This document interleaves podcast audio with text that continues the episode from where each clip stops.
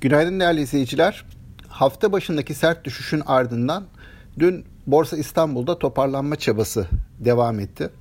Özellikle döviz cinsinden gelir sağlama imkanı olan şirketlerde ya da talep koşullarının küresel çapta belirlendiği demir çelik ve petrokimya sektörü şirketlerinde bu toparlanmanın daha belirgin olduğunu gözlemledik. E, bu durum aynı zamanda hafta başında hani bizim de e, tahmin ettiğimiz ve e, paylaştığımız öngörülerle de uyumluydu.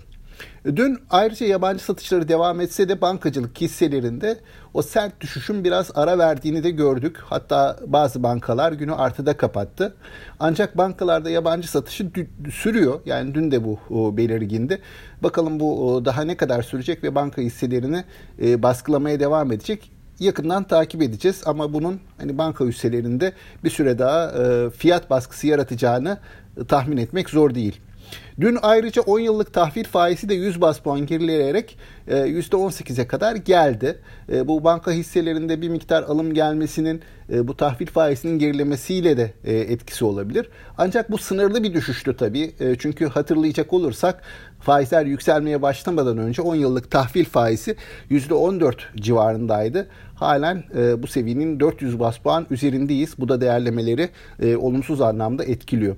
Dün ayrıca CDS priminde de bir miktar düşüş gördük. Yine bu da çok sınırlı bir düşüştü. CDS priminde de 300 bas puan seviyelerinden 460-450 bas puan seviyelerine gelmiş durumdayız. Ee, CDS priminin de önümüzdeki günlerde seyrini izleyeceğiz. Eğer burada da aşağı doğru bir eğilim belirginleşirse bu borsa adına olumlu bir gelişme.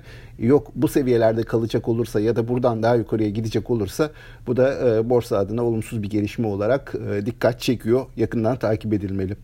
Şimdi haftanın son iki gününe başlıyoruz. Ee, bu haftanın son iki gününde piyasaların özellikle önümüzdeki dönemin ekonomi yönetimine dair bir takım ipuçları bulma peşinde olacağını tahmin ediyoruz. Haber akışlarından, e, basın taramalarından veya gündeme gelen e, konulardan e, burada ipuçları bulmaya çalışacaklar ve önümüzdeki dönemin ekonomik kararlarının nasıl şekilleneceğine dair bir fikir edinmeye ve bunun fiyatlamasını yapmaya çalışacak piyasa. Dün yurt dışı tarafa baktığımızda yurt dışı tarafta bir miktar risk iştahının azaldığını, hız kestiğini e, görüyoruz. Orada ABD tahvil faizleri, faizleri malum bizim daha çok e, yurt dışından ayrıştığımız dönem içerisinde %1.7 seviyelerinden %1.6'ya kadar geriledi. Bunun da hisse senetlerine olumlu etkisi oldu. Ancak dün bir miktar kar e, satışları vardı borsalarda.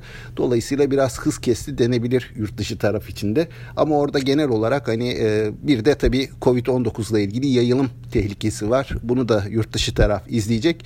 Ama neticede biz şimdilik yurt dışı taraftan ayrılmış durumdayız. Kendi dinamiklerimizle devam ediyoruz ve bu dinamikler içerisinde ekonomi yönetiminin, ekonomik kararların, hani ekonomideki temel politikaların önümüzdeki dönemde nasıl olacağına dair piyasanın bir e, merakı var ve bunu fiyatlamaya çalışıyor. Daha çok buna odaklanılacak.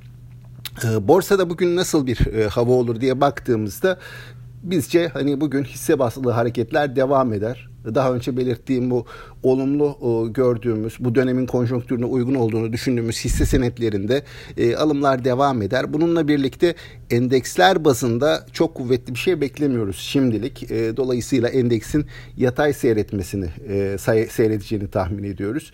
Tabii bu hisse senetlerinde de yukarıda belirttiğimiz hisse senetlerinde de dalgalı bir seyir olacaktır. Hani alım satım birbirini karşıladığı ölçüde e, günlük primler elde edilecektir. Ama e, tekrar hatırlatayım hani bu başta belirttiğimiz sektörler şimdilik bu konjonktüre en uygun hisseler olarak ön plana çıkıyor. E, aktaracaklarım bunlar değerli izleyiciler. Sağlıklı, bol bereketli, kazançlı günler diliyorum. Yeniden görüşmek dileğiyle.